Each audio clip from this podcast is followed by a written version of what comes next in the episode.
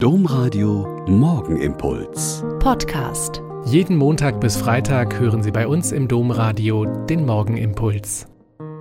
Wieder mit Schwester Katharina. Ich bin Olpa Franziskanerin und freue mich, mit Ihnen jetzt zu bieten. Da sind Menschen, die es in ihren kriegs- oder diktaturgeprägten Heimatländern nicht mehr ertragen und eine Zukunft für sich und ihre Kinder suchen. Und da öffnet sich plötzlich eine Tür.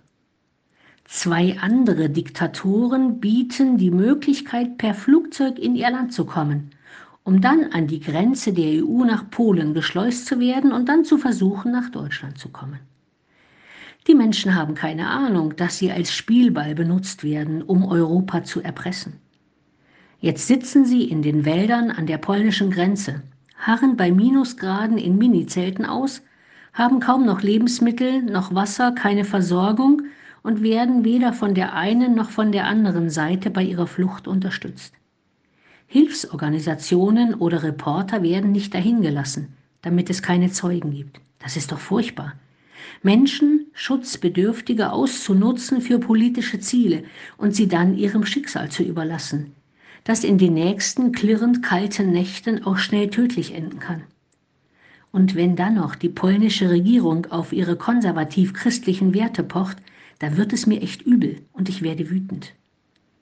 Gott ist doch ein Gott des Lebens und nicht des Todes. Im achten Psalm des Buches der Psalmen heißt es, was ist der Mensch, dass du an ihn denkst, und des Menschen Kind, dass du dich seiner annimmst? Du hast ihn nur wenig geringer gemacht als Gott, hast ihn mit Herrlichkeit und Ehre gekrönt, du hast ihn zum Herrscher gesetzt über die Werke deiner Hände, hast ihm alles zu Füßen gelegt. Da steht etwas von der Größe der Berufung des Menschen und davon, dass der Mensch die Werke Gottes zur Verfügung hat, um ihn zu verherrlichen. Aber dafür braucht er Menschen, die sich für ihn und seine Menschen einsetzen, wenn diese ihre Würde und Herrlichkeit beraubt werden und zum Spielball der Mächtigen werden. Ich hoffe und bete mit Ihnen in den nächsten Tagen besonders innig für alle Verantwortlichen in der EU und in den Ländern, die von diesem Konflikt besonders betroffen sind, damit sie Lösungen finden, die aus der Krise führen und die Menschen retten, die jetzt Hilfe brauchen. Der Morgenimpuls mit Schwester Katharina, Franziskanerin aus Olpe, jeden Montag bis Freitag um kurz nach sechs im Domradio. Weitere Infos auch zu anderen Podcasts auf domradio.de.